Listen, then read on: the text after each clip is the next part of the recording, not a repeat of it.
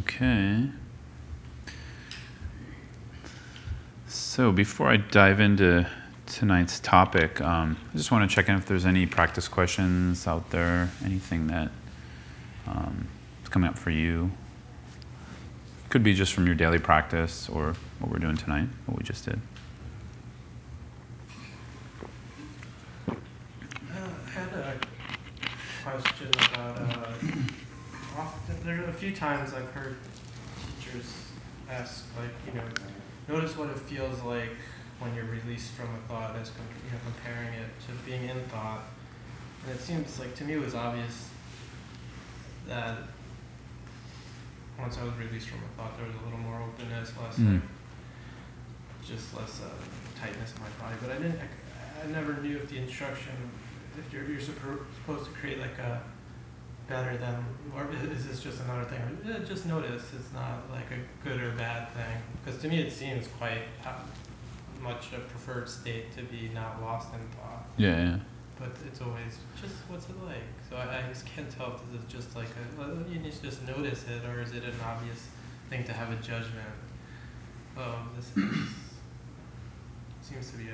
I mean, a judgment whether we're in thought or not, or. Yeah, like clearly being not sort of caught by the thought feels better. Yeah. But there's no real when they give that instruction, there's no real further instruction.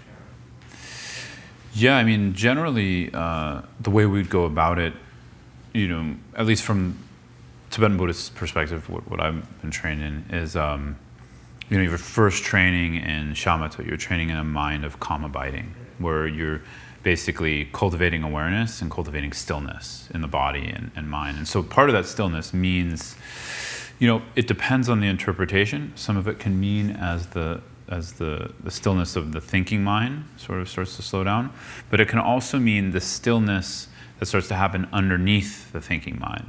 So that's kind of the starting point, right? Then at a certain point when we enter insight practice or Vipassana, and sometimes certain traditions are combining those two at the same time, you're more looking into the nature of something, how something is. So shamatha, calm abiding, is like the prep of what leads us. So most meditation is in the calm abiding category, right? And then a lot of us don't really move on to the Vipassana or insight styles of meditation.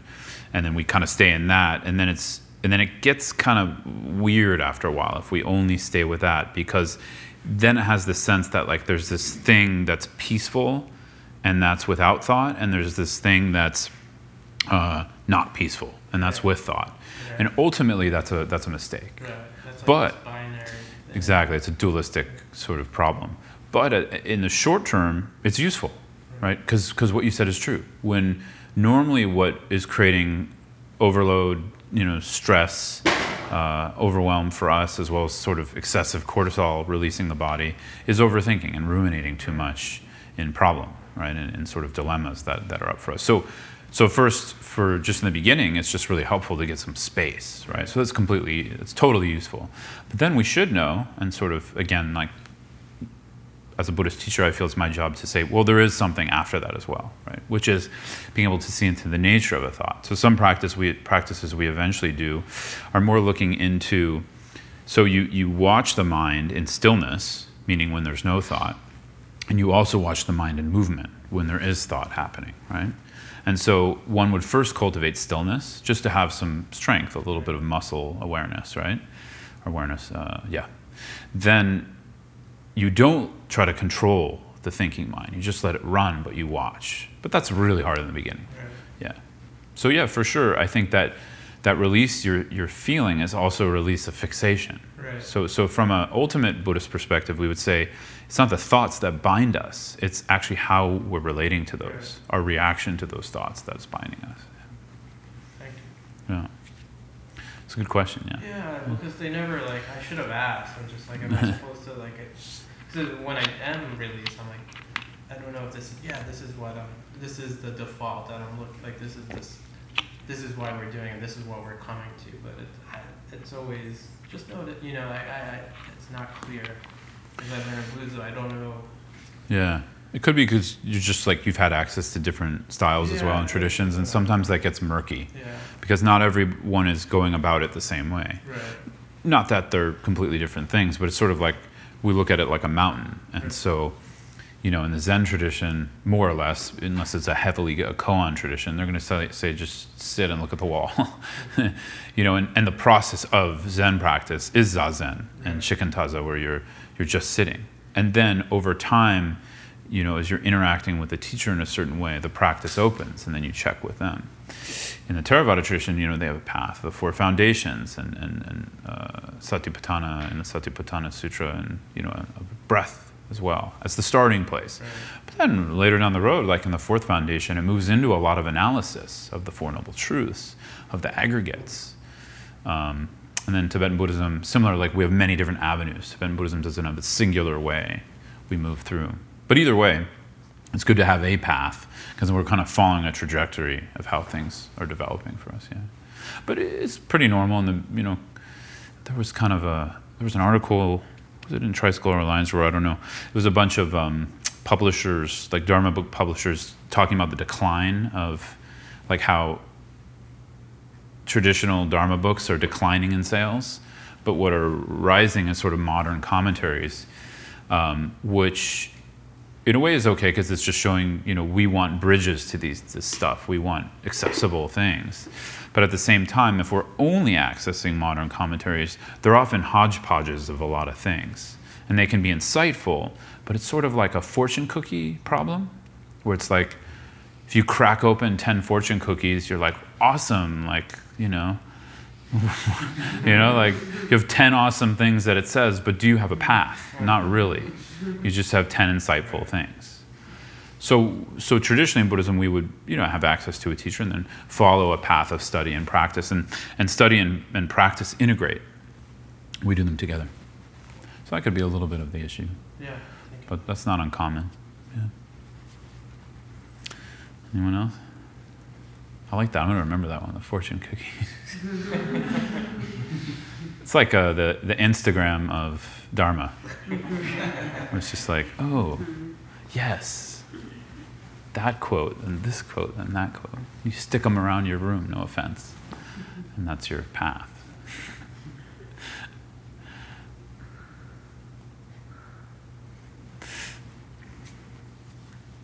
Okay. So my idea was to talk about transforming problems into happiness. And I started to search around. You know, I tend to just give more spontaneous talks these days based off of my study and practice over the years. But sometimes I like to rely on traditional writings or texts and sort of comment on those. This is actually how Buddhist teachings are normally taught. They're normally taught from a text. And when a teacher goes off and does their own kind of spontaneous talk, it's more from experience. But sometimes when we have a text, we have something kind of we can follow together, and we have something we can move through. And so I was looking around, and I wasn't sure if I was going to do more of a spontaneous talk or follow kind of a previous, writing or text. And I found a text with the name Transforming Suffering and Happiness, right? So it was almost the exact same title. Transforming Problems into Happiness. That's the title of one of my teacher's books, Lama Zopa Rinpoche. And I just like the title, so I used it for this talk. But this text we're going to use here, that I'm going to kind of base my talk off of, it's a slightly different take, because he says here, the author, transforming suffering and happiness. So I thought, this is going to be really interesting, yeah? And my idea is, rather than kind of rush through this, because it's not that long, it's about 12 pages, but there's a lot here to cover. So what I think I'm going to end up doing is like part 2 and perhaps even a part 3. So like next month will be part 2, and the month after that will be part 3, because the part on transforming happiness, I think we really need nowadays. And most people think, transforming happiness, what do you mean by that? We'll get to it. But I think it's important, and it doesn't come till the end of it. But anyways, so this text, it's written by a Tibetan author from the 19th century named Do Drupchen Jigme Tempenima, who's a really famous teacher from East Tibet, who, if any of you are familiar with Tibetan Buddhism, he was a student of Mipham Rinpoche, Jamgön Kongtrül, as well as Patrul Rinpoche, who are probably three of the most famous Tibetan Buddhist masters from the 19th century. There was kind of, in the 19th century in Tibet, the East Tibet had a resurgence of what we call like a non-sectarian movement, because Tibet, for all its goodness it brought into the world, it also had, you know, problems, of course, like every other culture. And some of the problems were around sectarianism. So we have 4 or 5 main lineages in Tibetan Buddhism, and sometimes they would fight with each other or say like, hey, we're more, you know, we know better than you, right? And then there's kind of some kind of scholar battle or a battle between monasteries. So in the 19th century, and before that as well, but there was a strong movement to have more of a non-sectarian approach. And so this teacher, Tempenima, was part of that. And I also just was reading it, and I really, really like it. I think it's very applicable to our lives here. So you can find it. I didn't really announce it because I wasn't sure until yesterday. You can find it on a website called Lotsawa House, Lotsawa, and maybe I'll post it somewhere, and you can check it out. And it's just free. It's just a download. So Lotsawa House is a group of Western translators who translate Tibetan texts for free and put them online. And this one's on there. I wish I could have printed them out and given to you. That might have been helpful too. But anyways, I thought to just start on this. And so I'm not going to go through it line by line, but I'll go kind of chunk by chunk through this and talk about the main themes. So what we would say is this particular writing and what I'm going to talk about is within a corpus of teachings called Lojong in Tibetan. So some of you have already heard about that. I gave a little bit of a talk. Was it the last one or the one before it on Lojong, on working with self-obsession, right? And I taught on Lojong with that. So Lojong in Tibetan means mind training. And so it refers to a specific sets of teachings coming from Kadampa masters. That was one lineage in Tibet in like the, I believe maybe 10th or 12th century, something like that, where there was a lot of writings done on how to transform suffering into the path to enlightenment, how to work with compassion and loving kindness in a more direct way. And a lot of it centers around exchanging oneself for others, meaning seeing not just our own value, but seeing the value of others, and transforming our own inner self-obsession and self-cherishing by seeing others as more important. These teachings are a little more tricky these days because so much of us suffer from low self-worth and just not much value of ourselves. So when we often apply these, it can be tricky in the beginning because we might devalue ourselves more in the process. And that's not really the intention. What I like about this text is he focuses first on a different approach. But it is within that Lojong category. And there's hundreds of texts on Lojong. So some of you may have heard of The Way of the Bodhisattva by Shantideva. So that's a Lojong text. One, Pema Chodron has written some famous stuff on Lojong, like commenting on it. Text called The 7-Point Mind Training is a really famous one by Geshe Chikawa. But anyways, so this text starts out with a homage, and it's a homage to the Buddha of compassion, Avalokiteshvara. And usually when someone's writing a traditional writing, they'll first pay homage to either the Buddhas in a form of compassion and love or in a form of wisdom, depending on what they're going to emphasize in the text. So because this text is more about opening up those areas of our heart where the heart is closed, first he's kind of praising the Buddha of compassion, right? This is a traditional way to do it. And then he puts an intent to complete this writing where he says, I'm going to put down here a partial instruction on how to use both happiness and suffering as the path to enlightenment. And he separates it into two parts here. So first, we're going to talk about how to use suffering as the path, right? Or otherwise transforming problems into the path. Then second, he's going to talk about how to use happiness as the path, which we probably won't get to tonight. Then within this realm, Buddhism has two aspects, or two kinds of ways we can approach practice. We can approach through the relative, meaning using the conceptual mind, using our normal habitual, retraining some of our habitual patterns with concept, with the intellect, with thinking. And then there's what's called through the absolute or the ultimate. And this more refers to an investigation, in regards to Brett's question on meditation, an investigation into nature reality. And so Vipassana practices are usually the practices opening up that, right? So here it's not so much of a focus on absolute truth and using that in order to work with the path. It's more focused on the relative. And this is really useful because what are we stuck in most of the day? Our thoughts, right? And so here we're kind of learning some means to use the thinking mind in a skillful way. So we train our mind through Lojong practice. And you'll see some of the verses he's talking about, but some just examples so you can get your head around it now. You know, I might use on the subway just a mind training of putting myself in the shoes of someone else in the car, right? So instead of being stuck in my shitty feeling of it's sweaty and it sucks on here and I'd rather be anywhere else, I try to put myself in the shoes of another and think, I wonder what it's like for them, right? And immediately, not only does that get me out of my suffering, but it opens my heart. It opens compassion, it opens love, right? So that's a really mini example of how we apply these kinds of teachings. So I was using the thinking mind there, but then I was using it to actually evoke or shift my experience.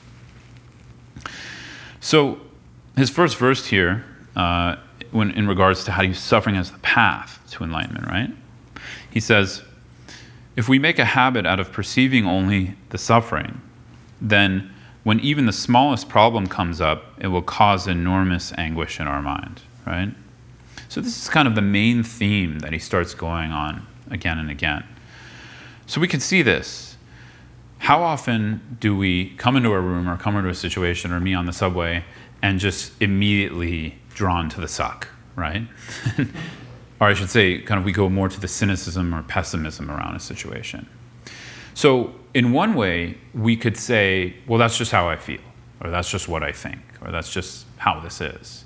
But in actuality, it's the habit we're training in. It's the habit we probably applied the day before, right? And it's the habit that because we're engaging in it again, we'll apply the day after. And so first what we have to do is come to an awareness or conclusion that the mind is malleable, right?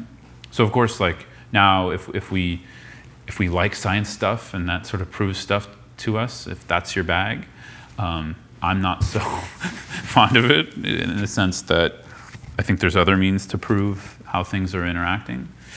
We can also use our subjective experience, but either way, so modern neuroscience, you know, has this concept of neuroplasticity, that the brain changes, right? And we can learn new things all the way up into old age, right? It's not just, we're not just fixed into a habit, it's very malleable. And so the Buddhist path has been saying this for a long time, that actually our minds are changeable. And when we put effort into awareness of our experience and then using that awareness to train in new habits, we can actually affect whether we suffer or whether we're happy, right? So that's the whole premise here. Now, our sitting meditation on the cushion, like something we just did, can then be extremely useful. And this is actually what mindfulness really is from a Buddhist perspective. Mindfulness of like, ooh, let me see how, if I can open this really silently, it's gonna be so delicious. I'm gonna drink it really, you know, and we go through this, that's nice, it's like a training, not so useful. It's actually it's a little bit hedonist actually. You know, it's so delicious. I love the 0-calorie vanilla flavor, you know, whatever that is, right? That's not really the mindfulness we're looking for. We're looking for the mindfulness here. Now, again, you don't have to believe in it. I know majority of you here aren't Buddhist, but we have to check what's going to actually be useful and have the most efficacy for us in our life for creating a happy life. And so here the premise is that we use mindfulness to become aware of our habits, to become aware of where am I getting stuck? Where am I getting bound into my habits of thought, into my habits of emotion and behavior? But instead of the normal attitude of, well, then I'm just going to push all that shit over here, right? That doesn't work. We have to face it. We have to connect with it. We have to learn how to respond differently, right? So in a way, a lot of this specific verse here, if we make a habit out of perceiving only the suffering, then when even the smallest problem comes up, it will cause enormous anguish in our mind. Really, it's pointing to becoming more aware of our reaction so we can choose to respond rather than just react out of habitual pattern, right?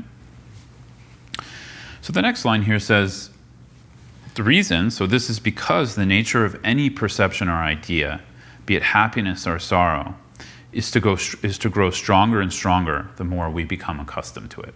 So like I said, some of this is very practical and obvious, right?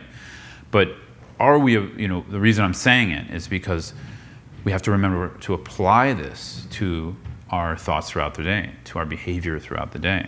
And that anything we're actually engaging in will become reinforced. And sometimes it's really tough. Like, we don't know how to get out of that cycle, right? We might be in a cycle of sort of negative self-talk, or we might be in a cycle with a partner where every word we say to each other triggers an argument, even if it's just about, you know, nothing, right? And so part of this is awareness, but part of this is also coming into the body. So I'm going to bridge this text with our modern experience. And that's why tonight I started the practice with an embodied practice. And not just an embodied mindfulness, but a mindfulness that allows, a mindfulness that connects with feeling, emotion, sensation in the body as it is. And so this can be a really powerful preliminary for us as modern folks, of just coming into how things are, not thinking or ruminating about it, but coming into the body, connecting, and allowing things to express themselves. And then we work on this quality where we don't have to necessarily follow everything that comes up, but we also don't have to reject it, right? So we're working with not rejecting. We're not bypassing the experience in the body, but we're also aware. So we're attempting not to get hooked or caught up, right? I mean, of course we will. It's a practice. So this can be the, I would say that is the preliminary for the work this text is talking about, right? Because sometimes what we can do is, I don't know about you, but I'm really good at, you know, bypassing emotions, bypassing feelings, sensations with thinking, right?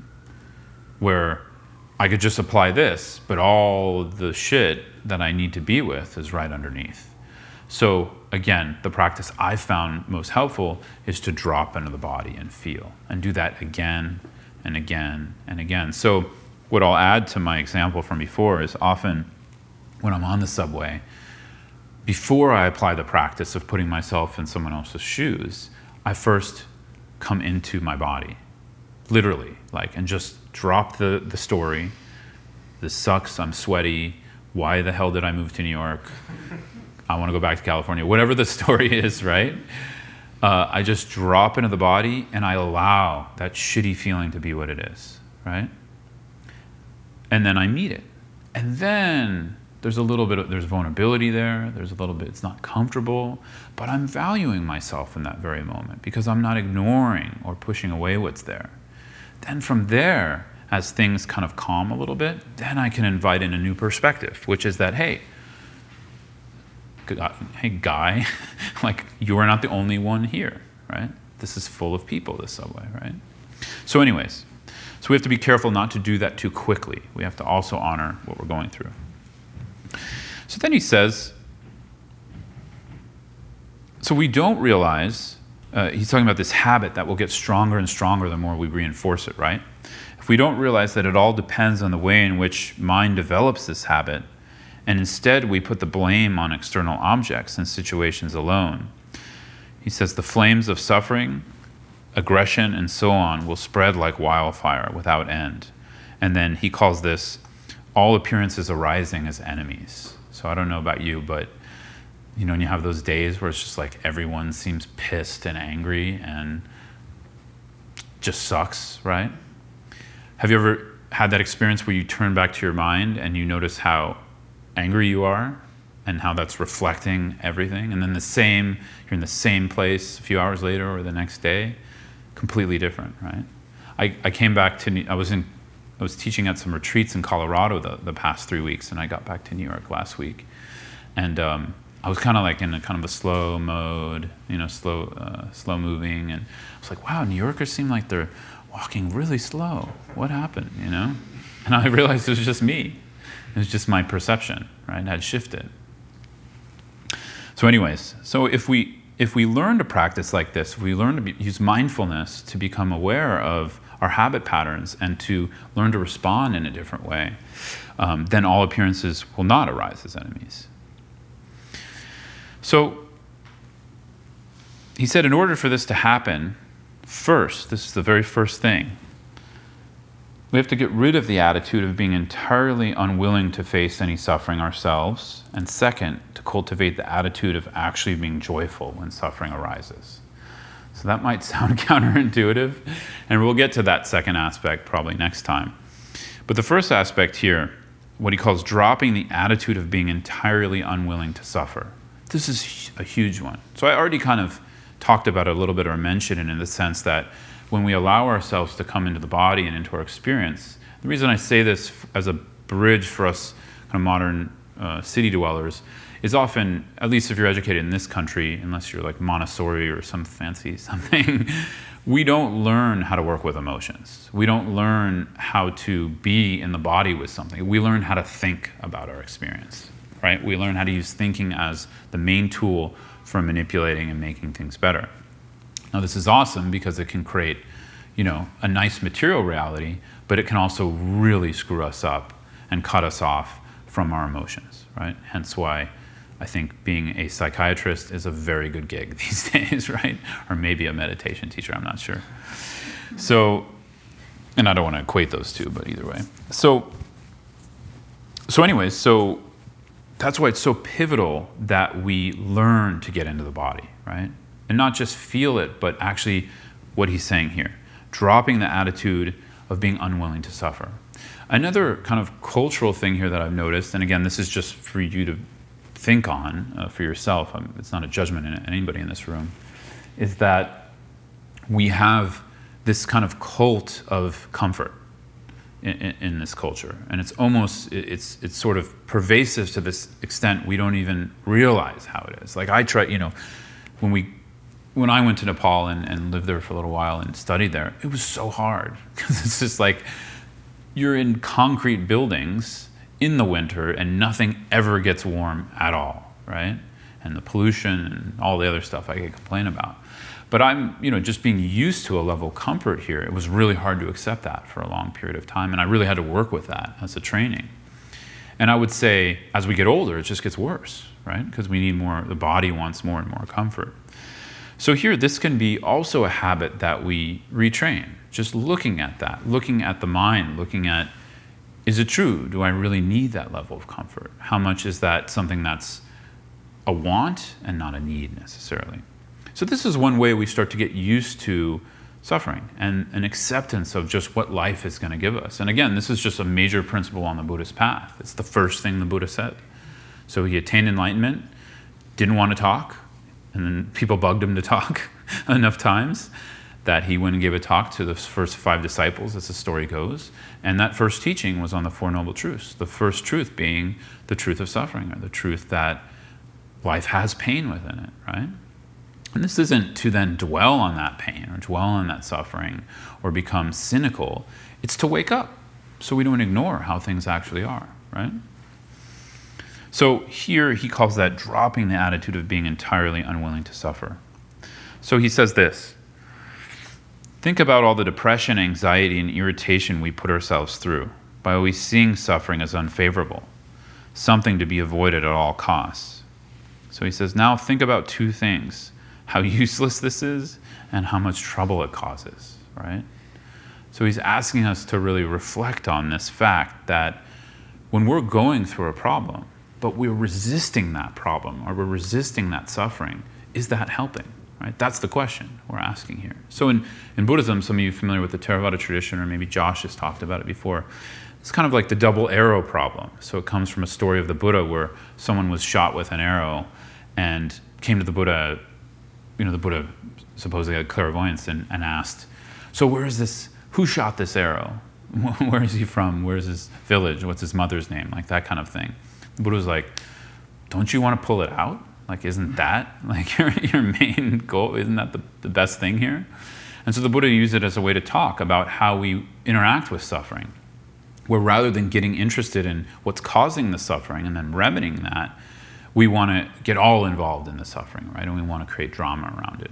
So essentially that's what he's saying here. We have to reflect on how useless it is to avoid pain, to avoid suffering, because obviously it's inevitable, right? Then he says, say to yourself, so again, he's using all these prompts. So we're kind of using ways to speak to ourselves. And again, gently, where he says, from now on, whatever I have to suffer, I will never become anxious or irritated, right? So again, it's taking on a kind of confidence or forbearance to face life's inevitable ups and downs, right? And to grow some strength around that. Then he says, first, let's look at that first part of how useful it is. And so he uses this reasoning coming from Shantideva and the Way of the Bodhisattva, the text I mentioned before, where he says, if we can do something to solve a problem, then there's no need to worry or be unhappy about it. If we can't, then it doesn't help to worry or be unhappy about it either, right? So it's saying if you can do something, go ahead and do something. Why worry about it? If you can't do anything, why worry about it? So we're cultivating that kind of attitude, right? We're cultivating. So what I want to emphasize is this isn't just going to come about by thinking that's nice or like fortune cookie awesome, like, you know, goes in the garbage or drawer. We have to repeatedly think on this a lot. So that particular verse coming from Shantideva, I think about that pretty much on a weekly basis, you know? And the mind actually, when we become habituated to it, the mind can become really fast at doing that, where we don't even have to think it. It's just sort of a go-to attitude. Can I do something? No. Okay, chill the fuck out. You know what I'm saying? Like, we have this response like that and that communication. But like I said, that communication has to be built off of a healthy sense of self, a healthy sense of confidence or inner self-confidence. Otherwise, it can go the wrong way. So I just got a few more, and then I'll wrap it up, the talk for tonight.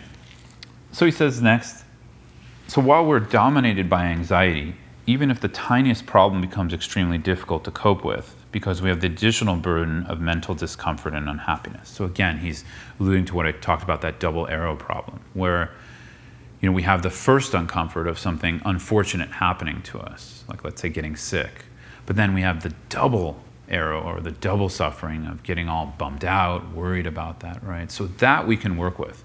So a lot of our meditation practice is for first affecting the mind, right? Because sometimes we can't help. The body just gets sick, right? People dump us sometimes, right? We lose jobs, all that kind of stuff. We can't help that always, but we can help our reaction to it. So that's what the text will go into more.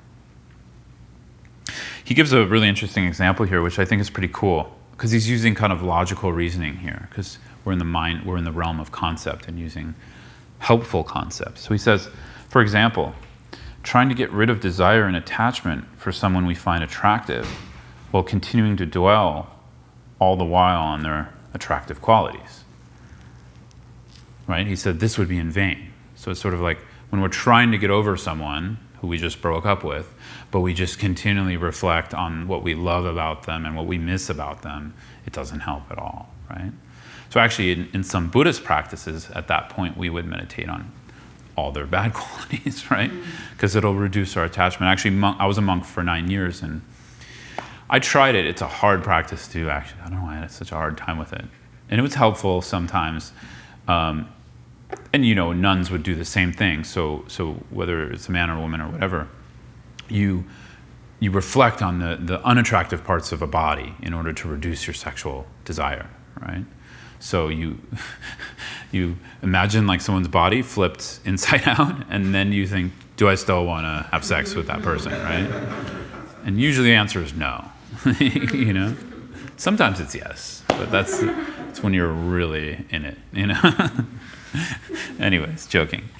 So anyways, that's kind of along the lines of here, right? So we have to pay attention to the mind and see where we're getting stuck in ruminating in the same process again. And like I'm suggesting just in my own commentary off of this, is sometimes we have to cut the thought rumination and go to the body and just be with the feeling, be with what's the underlying cause that's triggering the thought rumination, because there usually is one, right? So then he says at the end of this part here, so as in the instructions called sealing the doors of the senses, don't latch on to all kinds of mind-made concepts about your suffering. Learn instead to leave the mind undisturbed in its own natural state.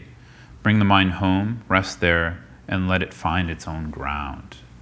So this is a really beautiful statement here. It's actually talking about the nature of mind. So it's something I'll go into at another time.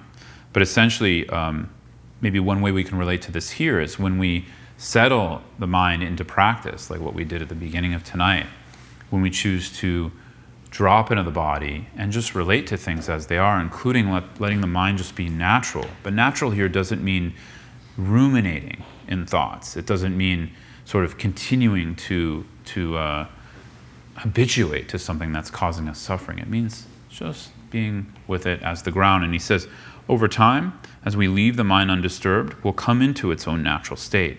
He says, bring the mind home, right? And here home means its actual, its nature or its underlying empty quality. It's what we call the mind's home in Buddhism. And so we rest there, and then it finds its own ground. And sort of paradoxically, when we're talking about the mind finding its own ground, I mean it finds its own non-ground, and then it's actually truly settled. This is really talking about more advanced ultimate nature practices. So anyways, I think I'll stop there and just open it up for Q&A or discussion. The next section is called Cultivating the Attitude of Being Joyful When Suffering Arises. So this is really getting into the Lojong territory. And it goes through a lot of different ideas here. So next time I'll cover this. And it just gives us a lot of different ways to use suffering on the path when it arises. So anyways, any thoughts? Reflections? Yeah.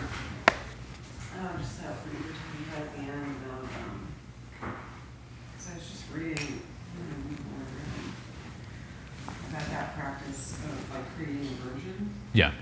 You know, and I guess the specific thing that they were describing was, right, like taking monks into a graveyard for them to watch. I mean, misogyny aside.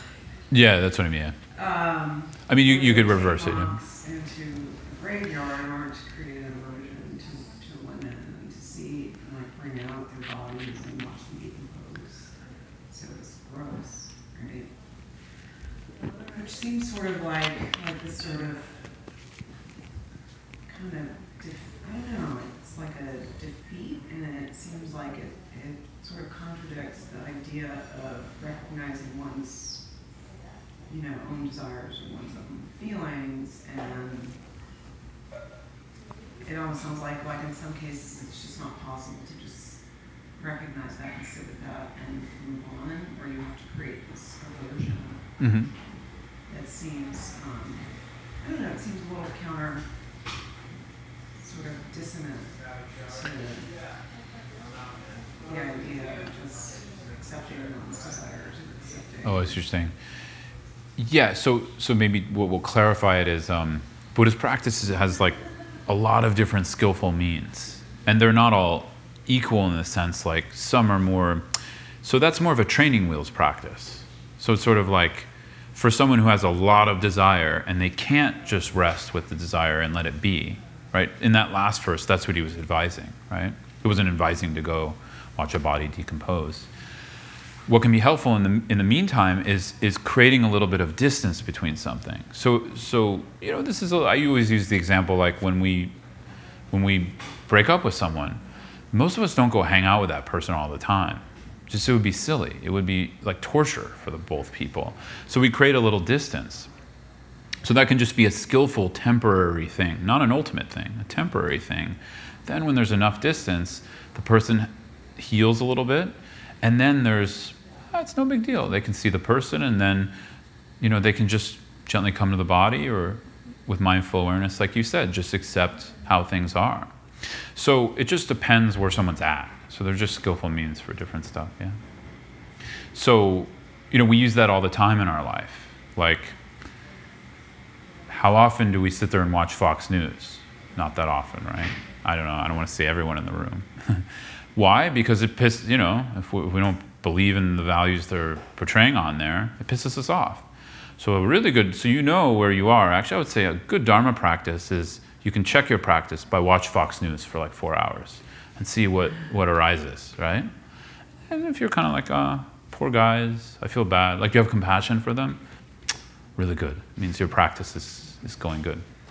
So, you know, like that. That's kind of what I'm saying. Yeah, so we have to see things within their own categories because sort of Buddhist practice offers a lot of different skillful means just because we're all at different places in our practice and availability as a human being of what we can work with, right? Does that make sense?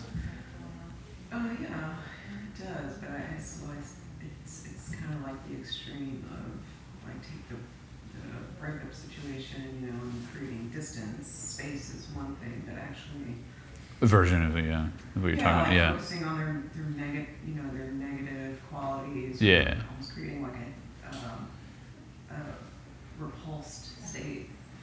Yeah. Again, you know, if you don't feel the draw to that, then it might not be a practice for you. You know, you can use other means. For some people, I think it works well, but it also isn't like you're not creating an aversion like a hatred. You're just, you know. Like I said, it's temporary, and then at a certain point that person doesn't need that anymore. They don't have aversion or attachment. You see, they kind of upgrade out of both. But for some people, I've heard people say it's useful for them. Monks and nuns, not just men, like nuns as well. Yeah. I mean, one nun I know, she would take new monks and nuns to go see autopsies. You know, and it's also actually, I would say this because we're missing this point. A majority of those practices in the monastic tradition, they're actually for oneself. They're not for having aversion towards someone else. They're actually for like thinking of one's own body like that, which again is not a popular notion in our kind of, you know, overly health conscious, you know, body loving culture, right? But it's to lessen the attachment for the body. So again, it's just a provisional means. It's one thing we could do. But of course, another thing we can do is watch the desire. So if we know how to meditate, we watch the mind of desire, we watch the mind of aversion. And when it loosens, that's the goal. The goal is to actually like go beyond our biases, right? That's what everything's used for. Yeah, good question. Yeah. Me? See, I was thinking about that. I was wondering about the sort of moment when, like, using your example of being on the subway,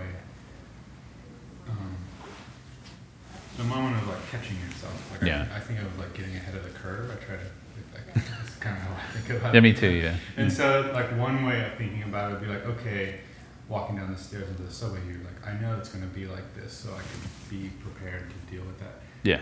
But that's sort of, in your example, like that doesn't happen. It's sort of like you're there and it's like hitting you how uncomfortable you are, and you're in that for a while. So what's the like, you talked about like that feeling of like, yeah. Sucks, and then the thing, and then what you do to sort of like change that relationship to it. But what's the spark that's like, oh, I'm doing that? That's easy. What I could do. You just answered your question. Yeah. Mindfulness. Yeah. Yeah. So mindfulness, the word actually means remembrance. Yeah. It's not the meditation. They just use that as a catch-all in the West. Yeah. So it means remembering the practice. So that moment you're gonna train. You know, hopefully we've trained enough in enough moments to be like, oh yeah, I'm getting stuck here, and then we apply the practice, right? So then, do you feel like after a certain amount of that of doing that, it comes earlier, and that you won't even need to get in that and remember? Yeah, for sure. The hardest part is like I can reflect back on something like, oh yeah, I was doing that, but like in the like midst of it, it's like that remembering is just like less than it used to be, but it's oftentimes just blocked out by all the cloudiness of being in the middle of it. Yeah, and thanks for saying that, because that's probably most of us are in that category, and that's perfectly fine because that's how the training works. It's sort of like 5, 10, or maybe like a half day later, we're like, oh yeah, I just got really angry at that person for no reason. And we're like, maybe that wasn't so great. Then the next time, a few hours later, the next time, an hour later, the next time, 5 minutes later. So that's how it works, because it's sort of like we have no choice but to just work with where we're at. But when we apply the practice, it works, but it doesn't always work like the way we're in a perfectionist kind of way, where it's like, it's gonna just immediately, everything's gonna change. So I think that's awesome that it's 5 minutes.